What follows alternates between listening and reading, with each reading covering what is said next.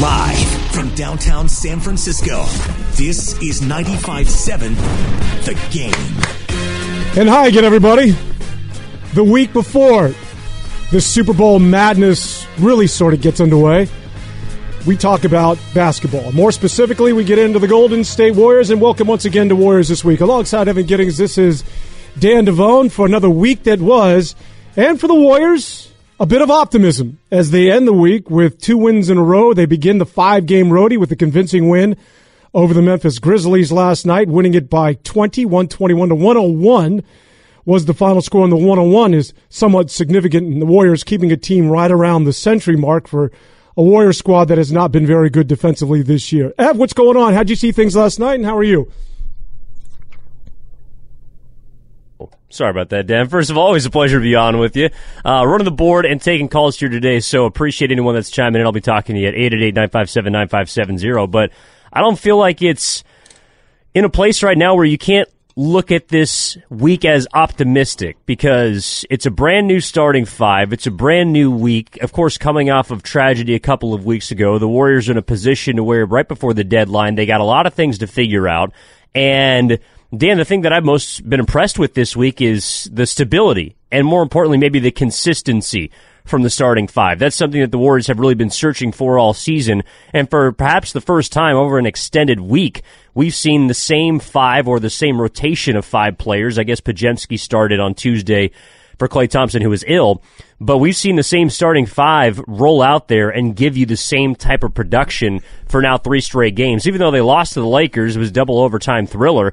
you saw you saw consistency, and that's something that the Warriors have been missing really the entire year. And a big reason has been because of Draymond Green's personal actions, but also just because you don't know what you were getting from Andrew Wiggins. Jonathan Kuminga hadn't gotten to the point where he was getting 30 minutes or more consistently every single night.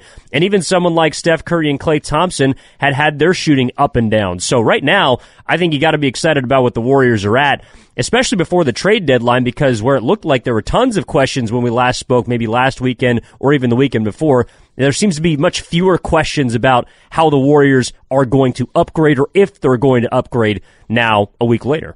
There's still some questions that remain, but you're right. They have been significantly reduced.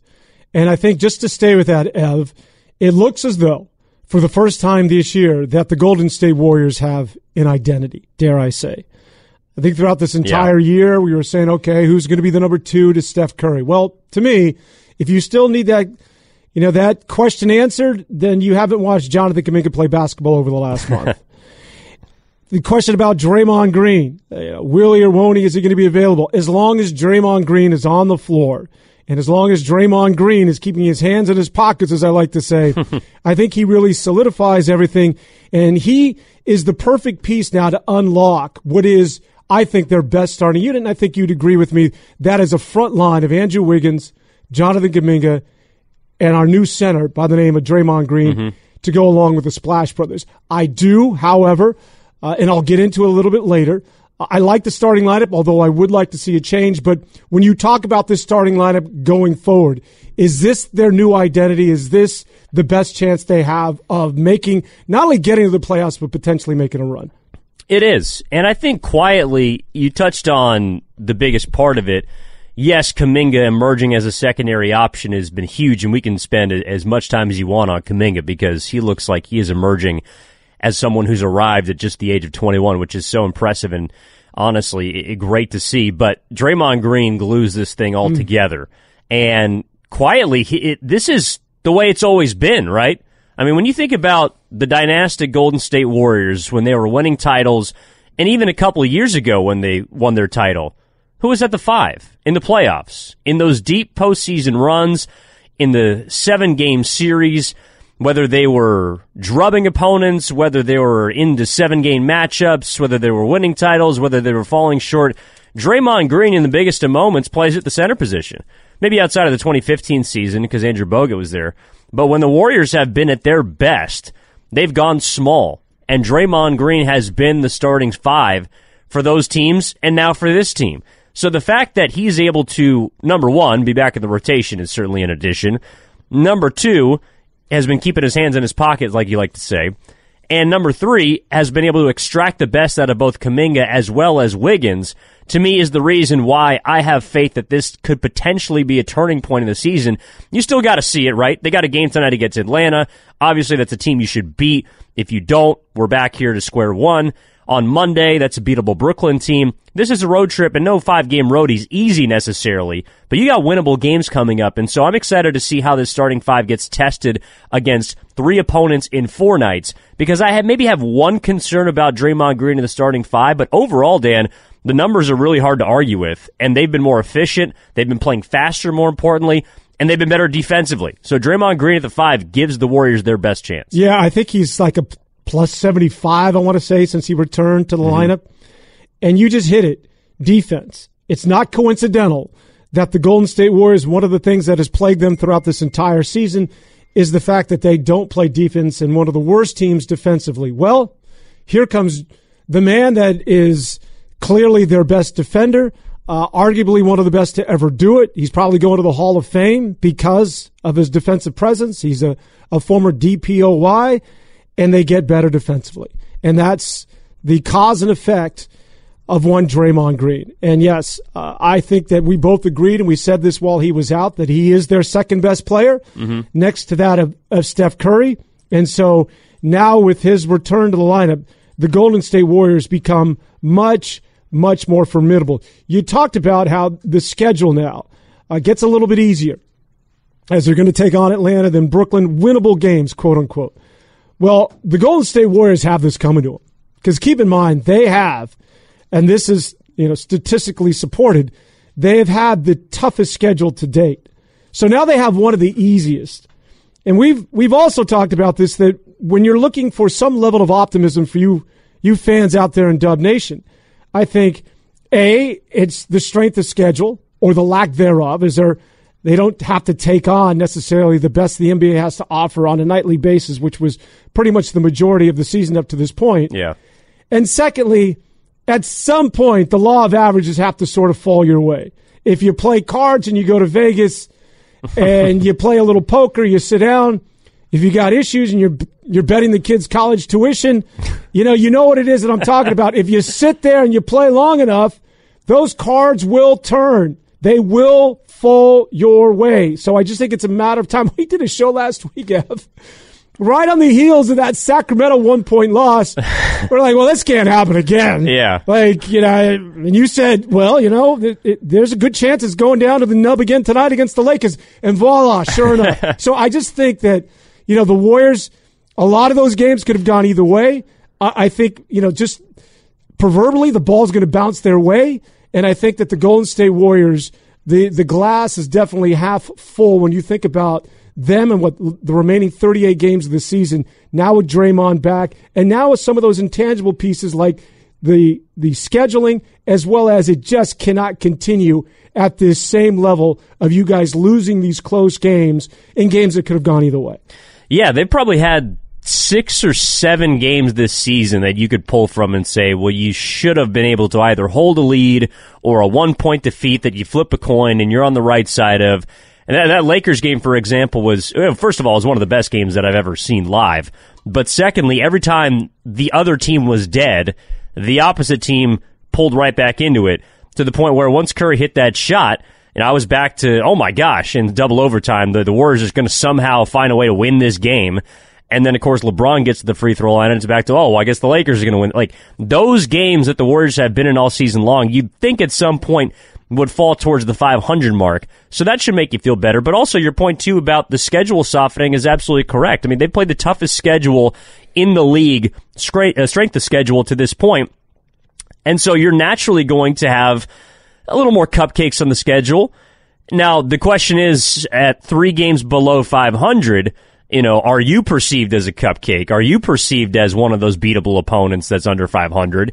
And how are you able to take care of business against teams that are right now in your own category, that are in your tier? I would say Atlanta probably looks at the Warriors as, you know, a dangerous team that's playing better, but they're not looking at them like they're looking at the Boston Celtics. Although I guess they've lost three in a row at home. But like, you're not looking at them like one of the top teams in the West that's coming into your house and, oh, you know, we got to play our A game. Like, you, the approach that I think a lot of teams have had against the Warriors, and maybe it's why you see them playing better in those clutch moments, is there's finally blood in the water for this dynasty, right? They're they're more feeble than they've ever been, or they're perceived to be weaker than they've ever been since they started winning championships, and so they're getting their best punch. But also, teams are not afraid that the big moment is all of a sudden going to swing in the favor of Golden State because a lot of times in in past years, it wasn't a matter of if; it was just when the Warriors were going to either boat race an opponent or come out on top in a clutch moment. Now it's almost, you're wondering like, well, how come they can't win a close game? Like what happened to the clutch warriors?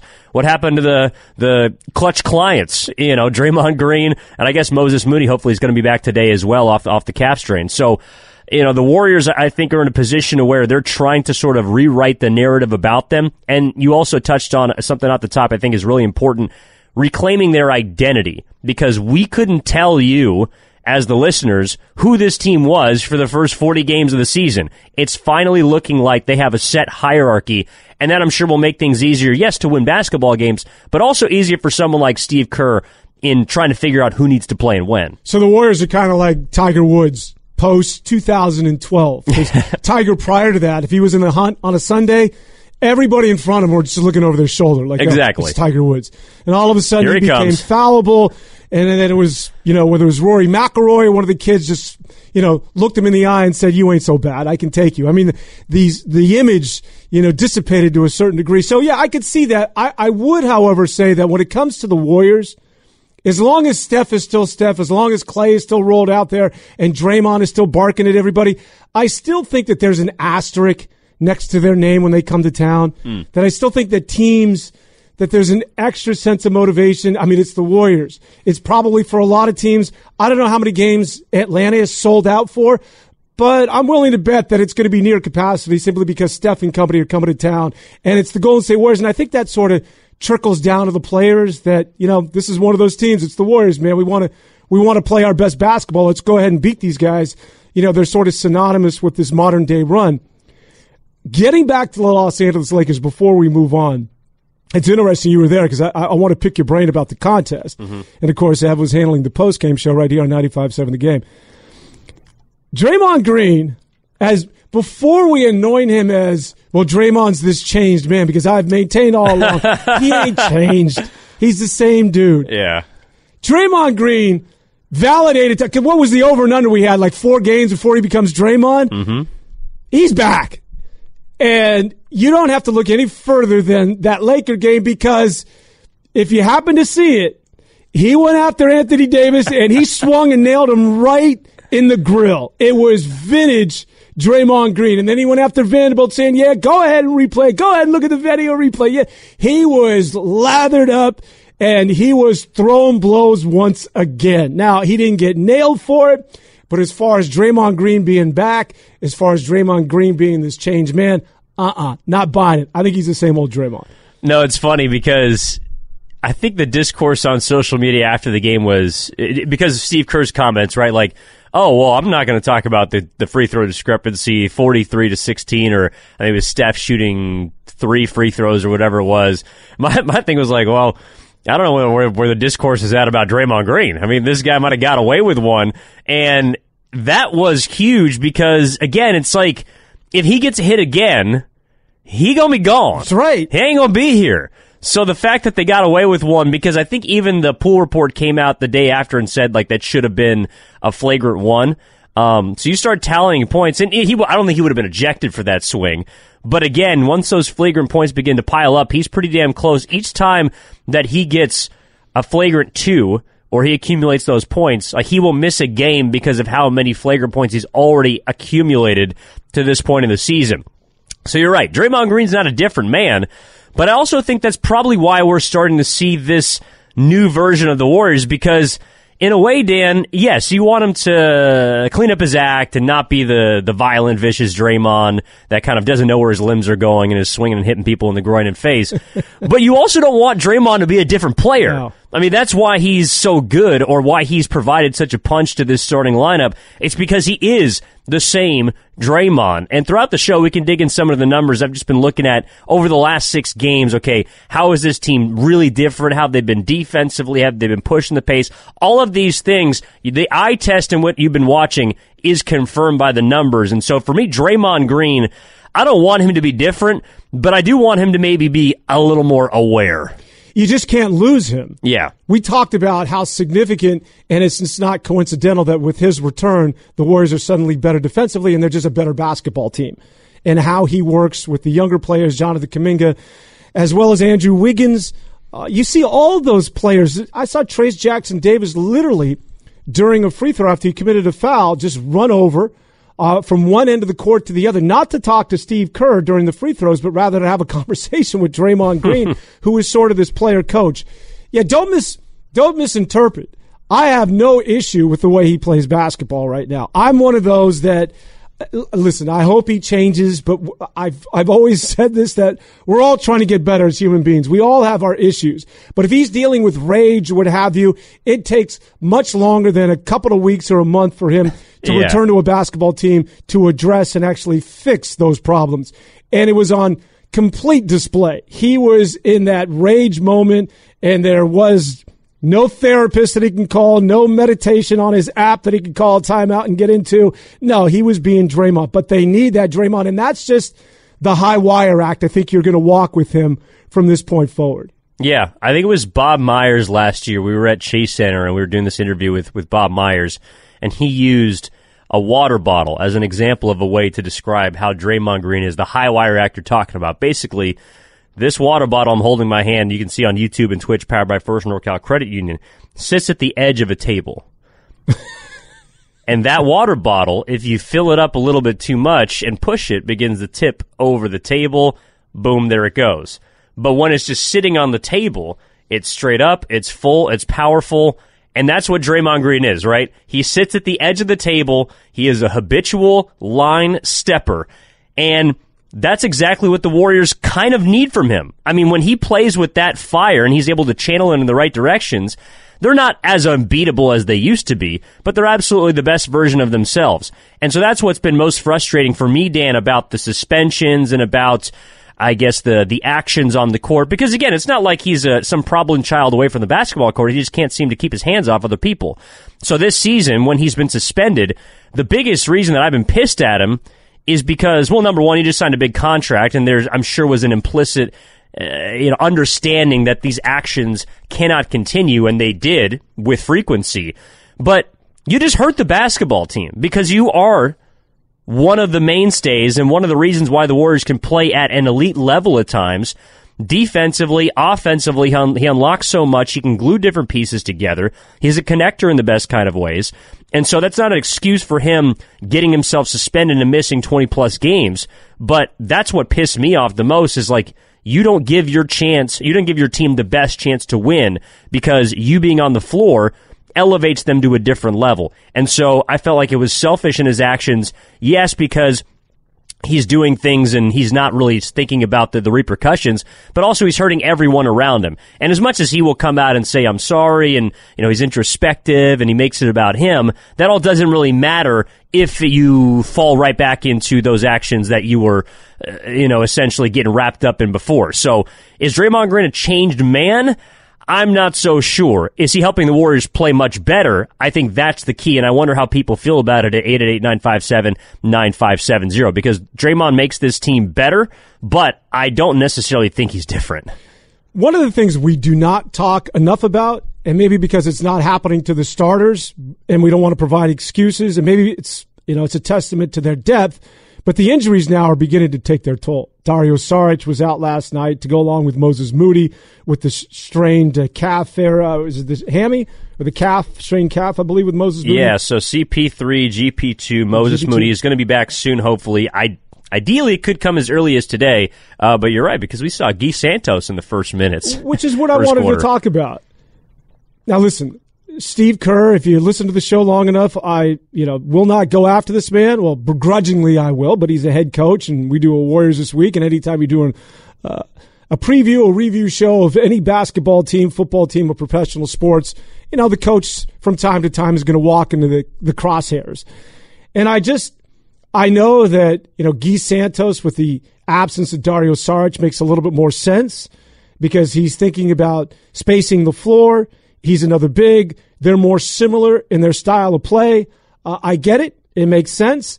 Uh, but I guess if there's one issue that I have a bone to pick with Steve Kerr is that sometimes he just he wants to play within the structure of this, you know, this little handbook that okay, well this player's, you know, they they play similarly, so I'm obviously going to give him some run.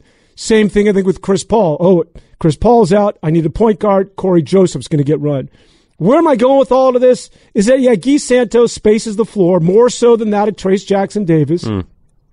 He plays similarly like that of Dario Saric. Maybe doesn't shoot it like Dario.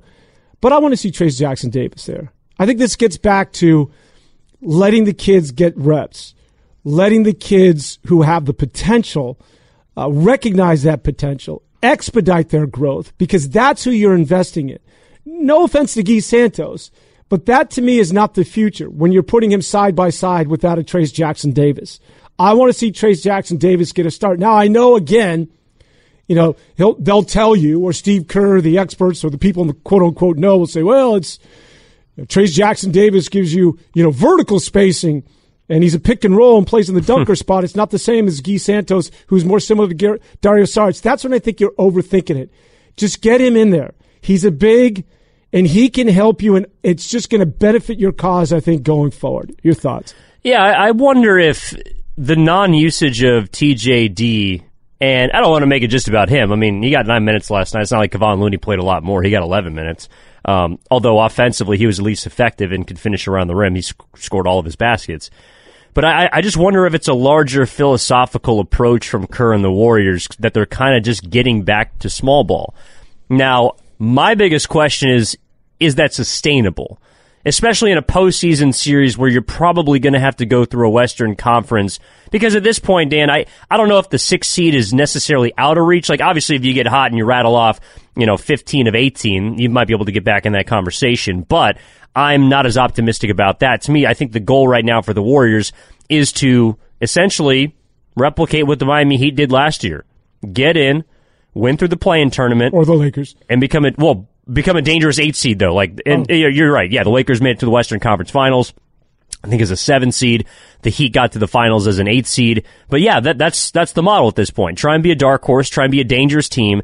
And I wonder if small ball in the long run is going to be the path to do that. Like I think that they can play well against these bottom feeders, and they should be able to beat Memphis. They should be able to beat Atlanta tonight by playing the way that they have with that starting lineup.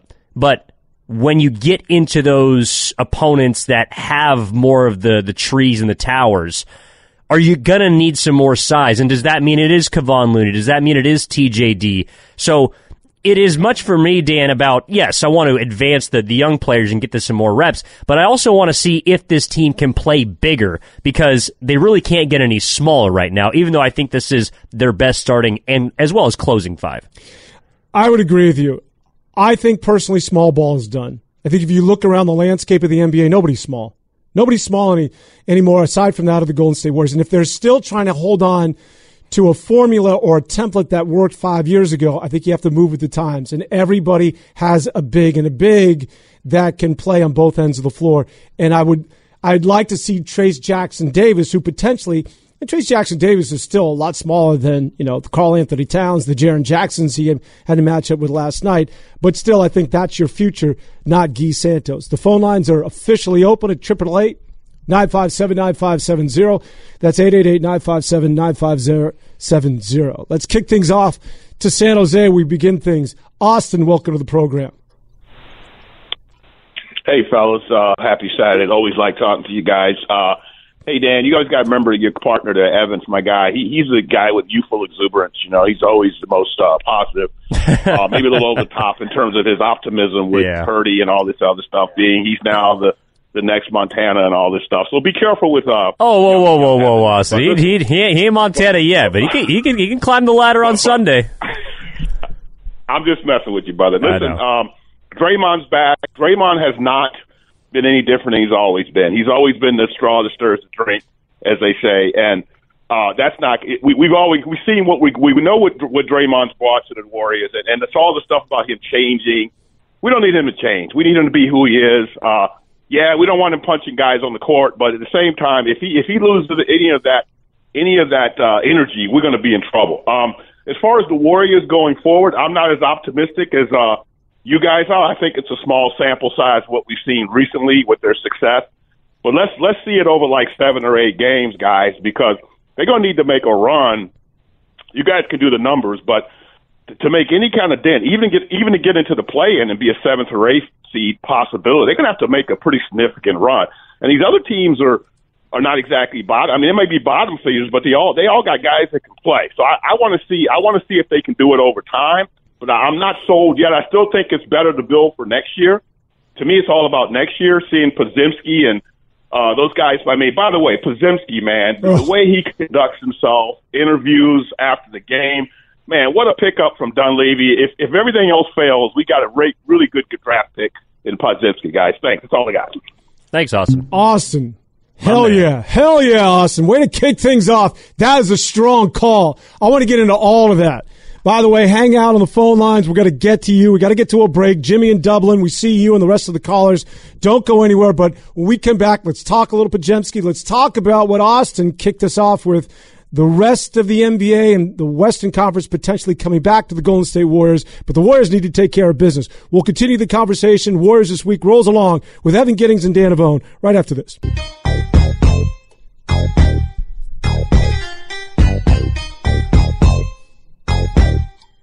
Now back to Warriors This Week on 95.7 The Game. Evan Giddings and Dan Devone, Warriors This Week just getting underway. As the Golden State Warriors make it two in a row, they begin a five game road trip in the right direction with a convincing win over the Memphis Grizzlies.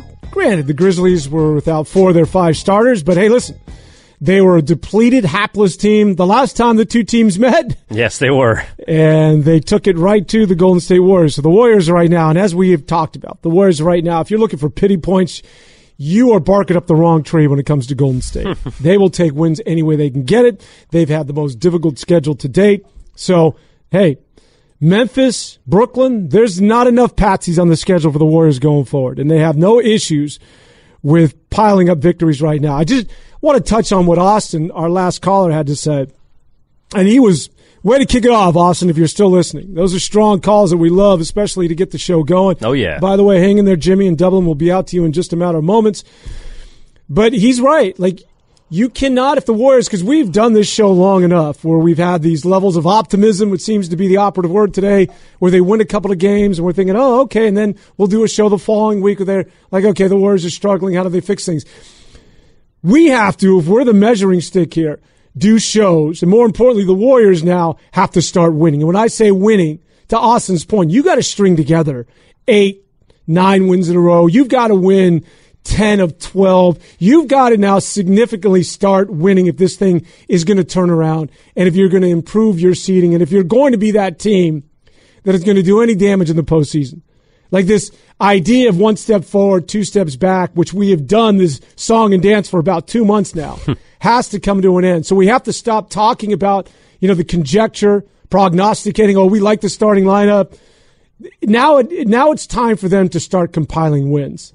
Well, and there's not a lot of time left. Like, again, if, okay, if they lose tonight, they lose against Brooklyn, that would set up a very interesting trade deadline because I think that they have the potential to turn the corner. But again, you're right. Like, they got to do it. And if they win their next two games, that's nice, and that would be a four game win streak, which looks like you're starting to, to find something. But in the grand scheme of things, Dan, you're still one game below 500.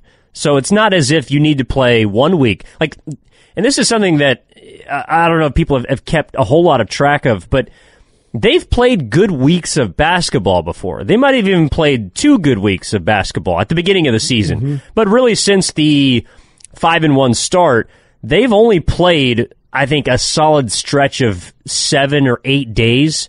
Like their five game win streak in December was probably the best, ex- not even extended run, but best consistent display of basketball. They were still a sub 500 basketball team in the month of December. Like over the course of a month. And then this is what we're talking about really right now. As you turn a leaf to, to February, the reason I would be optimistic is because I like what I've seen from the starting lineup. I like what I've seen from Draymond on the defensive end. I love what I've seen from Jonathan Kuminga being a dependable offensive option and a second scorer, maybe even sometimes the number one option offensively when Steph's not on the floor on that side of the court. So that I think has some staying power. But again, they have been since October. I think the record was six and nine in November. It was six and seven in December with a five game win streak. And then the last month in January, they concluded it with a win against Philly. So they were five and seven. Like over 30 days, which is not an insignificant amount of time, but still, that's what you're talking about. If you're going to rattle off 10 of 12, which you probably need to get into a position where you feel solid about your playing chances, that means you got to play good basketball for a month. And that would be my hesitance because we haven't seen it yet. Now, there's been inconsistencies. Draymond's been suspended. You know, Klay Thompson has been up and down. Steph Curry's even had a bit of a shooting slump at times. Um, we've seen Steve Kerr a little reluctant to lean in on the young guys. Like, there's been reasons outside of just Draymond Green they haven't played well. But can they put all of that behind them now in the month of February, which is a, a shorter month, I guess? But can you play 30 days of quality basketball? That is a question they have not answered yet, and of course, we have to watch it play out. 888 957 9570. That's 888 957 9570. Hit us up and take part in the show. Let's get out to Dublin, where Jimmy joins the big program. What's up, Jimmy? How are you? Hey, I'm good. Good morning. How you guys doing? Awesome, man. How are you? I'm good, thank you. I just want to start off, man. First off, man, I, I think the Warriors are definitely trending in the right direction. I think they do need to make some type of move before the deadline. Definitely, I think they do because they're like, I mean, like you guys were kind of saying. I just want to elaborate on as far as like the size, man. I mean, you guys, I mean, you know, like when they go up against, you know, like the Phillies, mm-hmm. you know, the Denvers, you know, I mean, really anybody. Like you said, everybody pretty much has a big. I remember they went up against Houston, and uh, you know the uh, you know the uh, foreign guy Houston had, Sengun, you know, the, uh, you know long. Exactly, he was giving them he was giving them fits.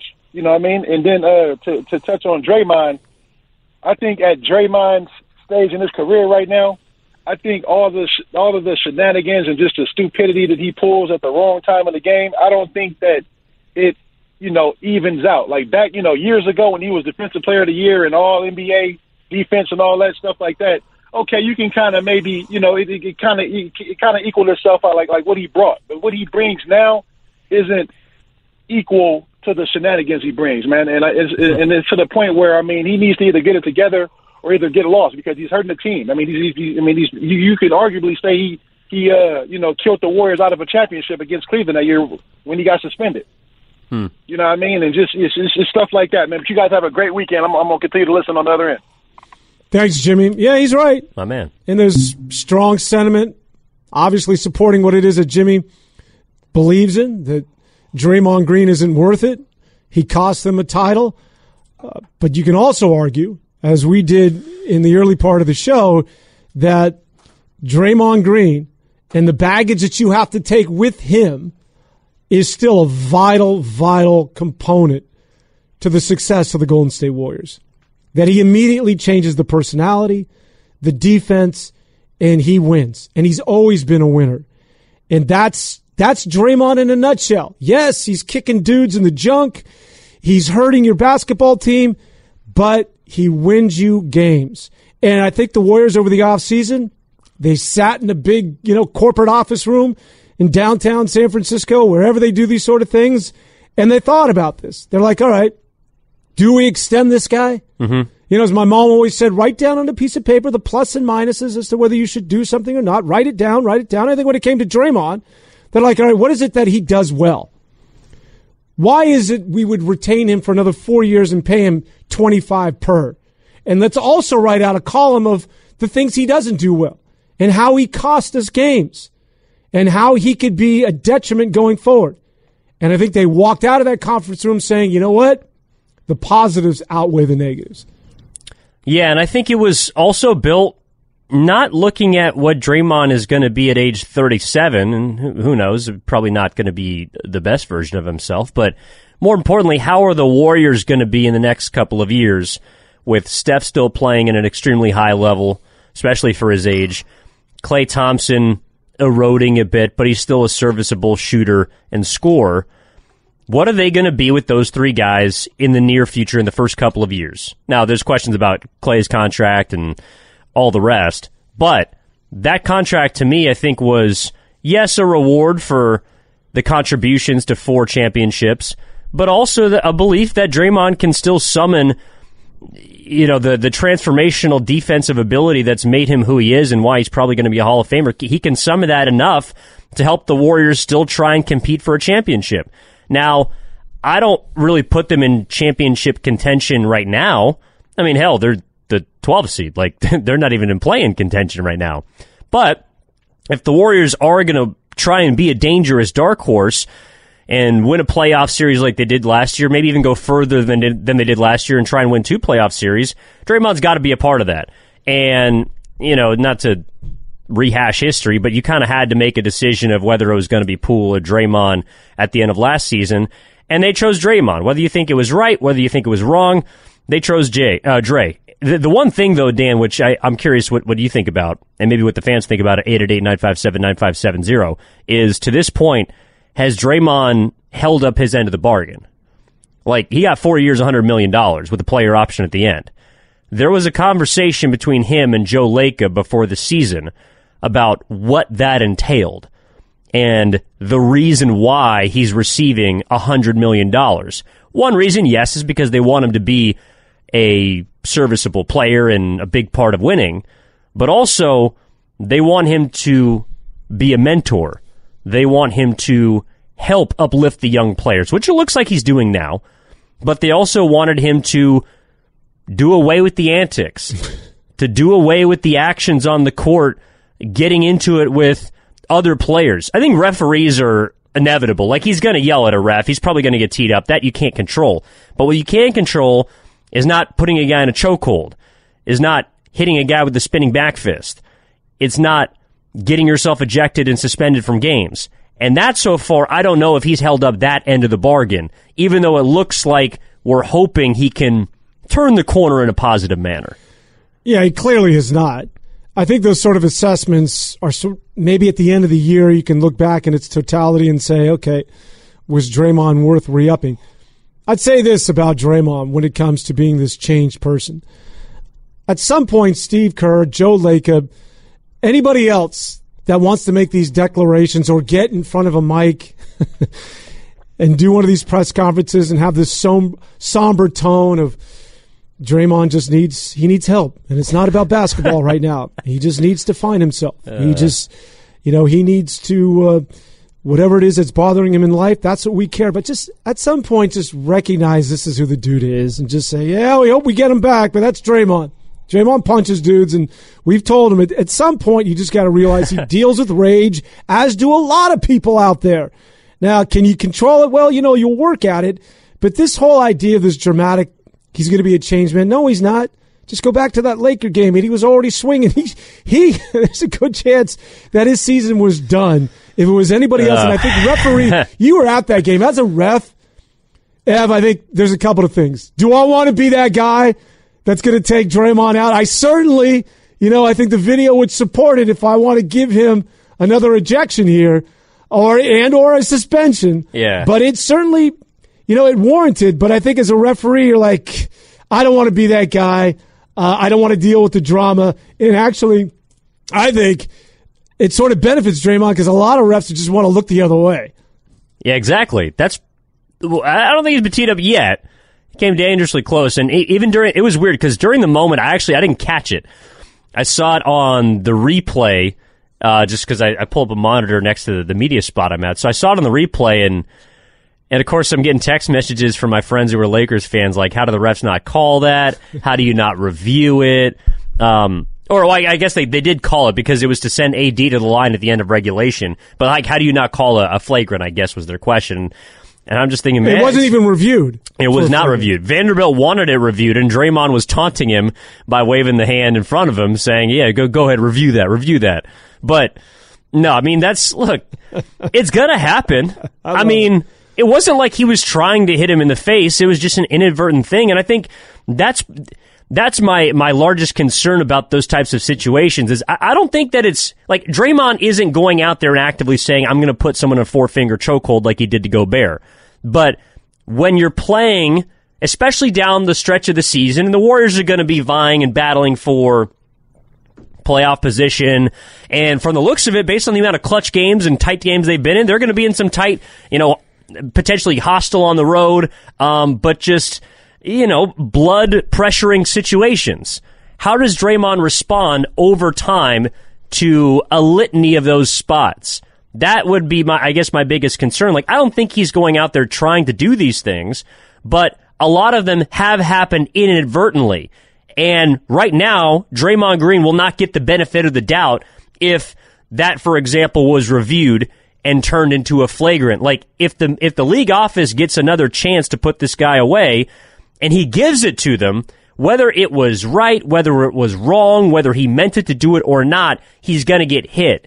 And so that's the line that Draymond has to walk even more carefully is, well, I didn't, I, like, I wasn't trying to hit him. I know you weren't Draymond, but we got too much evidence saying that you might have. And I'm inclined to believe that this guy is doing everything in his power to keep himself and, and that rage on the court kind of contained and harnessed in a positive fashion. But again, like, if a referee whistles him, I don't think anyone's going to sit up here, you and I, on this program or any other on 95.7 the game and say, oh, well, that shouldn't have happened. We haven't seen that before. Like, he's going to get hit, and that would be my biggest concern. The thing is, for someone like Draymond, I don't deal with this, but a lot of people do, is that you can sit in a podcast or after the fact and talk about how you're getting therapy, talking about how you want to change as a person. But when you get caught up in the moment and bullets are flying and it's basketball and it's late in the contest and someone's getting under your skin, whether it's Vanderbilt or whoever, replace the name of whatever team, Draymond will find somebody to incentivize, to incentivize Draymond's play. And, you know, that's, that's the true test. It's not about, it's not about speaking in a podcast. It's not about talking to the media about how, uh, what it is I need to change. It's like when you're in that mo, in the foxhole and we're live and emotions are running, it's how do you handle yourself? And I think Draymond is he is far, far away from being a guy that can go into a space when it's in that sort of pressure cooker and find some level of tranquility. He's still the same cat, and that's not necessarily a bad thing. No, not necessarily, but here's what he has done. So we talked about all the things we might have questions about, and is he still the same guy? Is he not? Is he held up his end of the bargain? Has he not? All those things might seem a little critical. I think they're fair. But here's what he has done in the last six games because I teased this, the type of math that you're seeing both in the box score as well as matching the eye test with Draymond. So here's what he's done in six games. The Warriors are two and one since he started. They're three and three since he's come back, but he's shooting 50% from the floor, 40% from three, 73 from the line. All those are pretty solid numbers, but his most impactful area has been on his teammates. And Steve Kerr has spoken to this, specifically with Kuminga as well as Draymond. But, or pardon me, and Wiggins. But Draymond, when he's on the floor, three of the Warriors over the last six games since he's come back, three of the four best two man lineups for the Golden State Warriors involve Draymond Green, and I don't think that's a coincidence. Draymond with Wiggins, they're a 25.2 net rating in the positive direction. With Jonathan Kuminga, they're plus 22.1, Draymond and JK. Draymond and Curry, the Warriors are plus 18.1 in terms of net rating in their last six games. So clearly he's provided a positive impact to that starting lineup, but three players that are arguably the most important as far as how far this Warriors team, team can go, that being J.K. Wiggins and of course Steph. The other area that would match the eye test of what you're seeing out on the court the Warriors are playing faster with Draymond Green in the game. And with the starting five of Klay, Curry, Dre, Wiggins, Kuminga, their pace is over seven possessions more than the average right now for the whole season. It's at 106.9 with Klay in. With, with Podziemski, who also likes to play fast, it's over 100. So with Draymond in the game and in the flow of this offense, they are playing faster, they're playing more efficient, and they're playing better defensively. And that's why we've seen, I think, this starting five stabilize the rest of the team, even when the bench doesn't have it on given nights. Over the last six games, Yes, they're three and three, but since Draymond's entered the starting lineup, there's a clear cut difference in how this basketball team is playing. Now it's about replicating that, getting wins tonight against Atlanta, beating a team like Brooklyn on Monday, and then facing an upstart and solid Indiana team next week. How can they continue this consistency? I would say Draymond's been a benefit from that perspective as well because he's extracted the best out of that starting five. Well, he's he's their second best player, which is why you can't lose him you are not a good basketball team without Draymond Green. And I think he's just reminding everybody of just how important he is and why he was always the centerpiece when you won titles. Draymond Green is a winner. He's a winner certainly when it comes to the way the Warriors do things, and you need him. And it is the cause and effect with his return, and suddenly the defense is better. Suddenly you can play Jonathan Kuminga and Andrew Wiggins. It's not coincidental. It's because of the return of one Draymond Green. All right, before we get to a break, I do want to talk about the starting lineup. I had issues. I think Trayce Jackson Davis uh, should leapfrog Gui Santos. I know they're different style of players, and that with Dario out, you mean in the in in, in the rotation? In the rotation, yeah, I'm yeah. sorry, in the rotation. I want to see Trayce Jackson Davis get into the rotation uh, in front of Gui Santos. Mm-hmm. When I see Gui Santos and I see Lester Quinones, good players, right? They you know, young players who are scrappy and, you know, athletic and can run.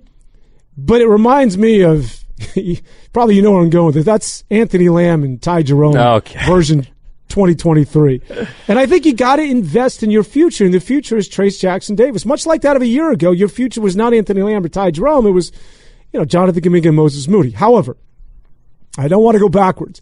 I do want to get into the starting lineup. Mm-hmm. And I don't want to, on a show that should have a level of optimism, I, I, think we've addressed that. And there is, I, I, for one, even when in the darkest days, feel that the Warriors' best days were ahead of them. I still have a level of faith with this team. But I do want to go here because we've mentioned him on a couple of occasions, sort of glossed over the name of one Klay Thompson. I'll say this, Evan. This isn't a hot take, and I'm not trying to get anybody out of bed with their hair on fire. I do want to see him replaced in the starting lineup, and uh, for a couple of reasons. I think it's time that that Brandon Podziemski, we can get into his game, and I know it was his best game with the 14 assists and no turnovers, by the way.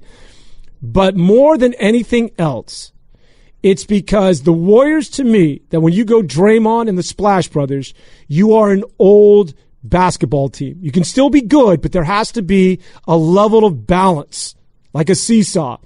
And that balance comes from the younger players. What you get from Podziemski, aside from the smarts and the fact that he's an old soul and looks as though he's been playing this sport for the last 15 years, not the last two months, for the first time in his life, but he's young and he is energetic and he is a pest and he gets in passing lanes. He crashes on every board. He is looking to disrupt. He beats everybody down the floor. That energy is infectious. That's how you win in the NBA. It's with youth. The Warriors, and Klay Thompson is the poster child for this, are an old basketball team. Now, that's not a detriment. It's not a death sentence. You can still win, but there has to be a recognition and a level and a presence of youth. And I think that with Podziemski in that starting lineup, it sets the tone because the one thing that we've seen is that the Warriors don't start games well, including last night. The five turnovers in one quarter, the Warriors are playing from behind. And it's not coincidental that the teams or the rotations or the players that are catching that are catching the opposing teams and surpassing them are the backups, are the second unit, that starting five. Now, granted, that starting five, especially when you were going Dario Saric, Kevon Looney, and Andrew Wiggins, wasn't going to beat anybody. But I think it's time, just to get back to my point, I would like to see Brandon Podziemski as a starter and putting Klay Thompson. This isn't Klay Thompson, let's get rid of him. Or if you want to trade him, listen, that's to the front office. If you want to move off of his, you know, you're going to move off of his 43 million. But I do think that you need to get younger and relegating him to a role player is not the worst thing of having a guy coming off the bench who can shoot you back into basketball games is a good weapon to have. That's interesting, and I do want to know what people think about that on the other side. 888-957-9570. We'll be taking your calls. Do you think Klay Thompson is better served as a sixth man I would lean no for right now, and I'll reveal that on the other side because I think there's something that we're overlooking here, specifically about the starting lineup, but also about the closing lineup, which is something we saw last night vary a bit, and where I think Podziemski fits into all of that. So. I'll, I'll, I'll tell you on the other side. Dan. Oh, it's a tease by one Evan Giddings.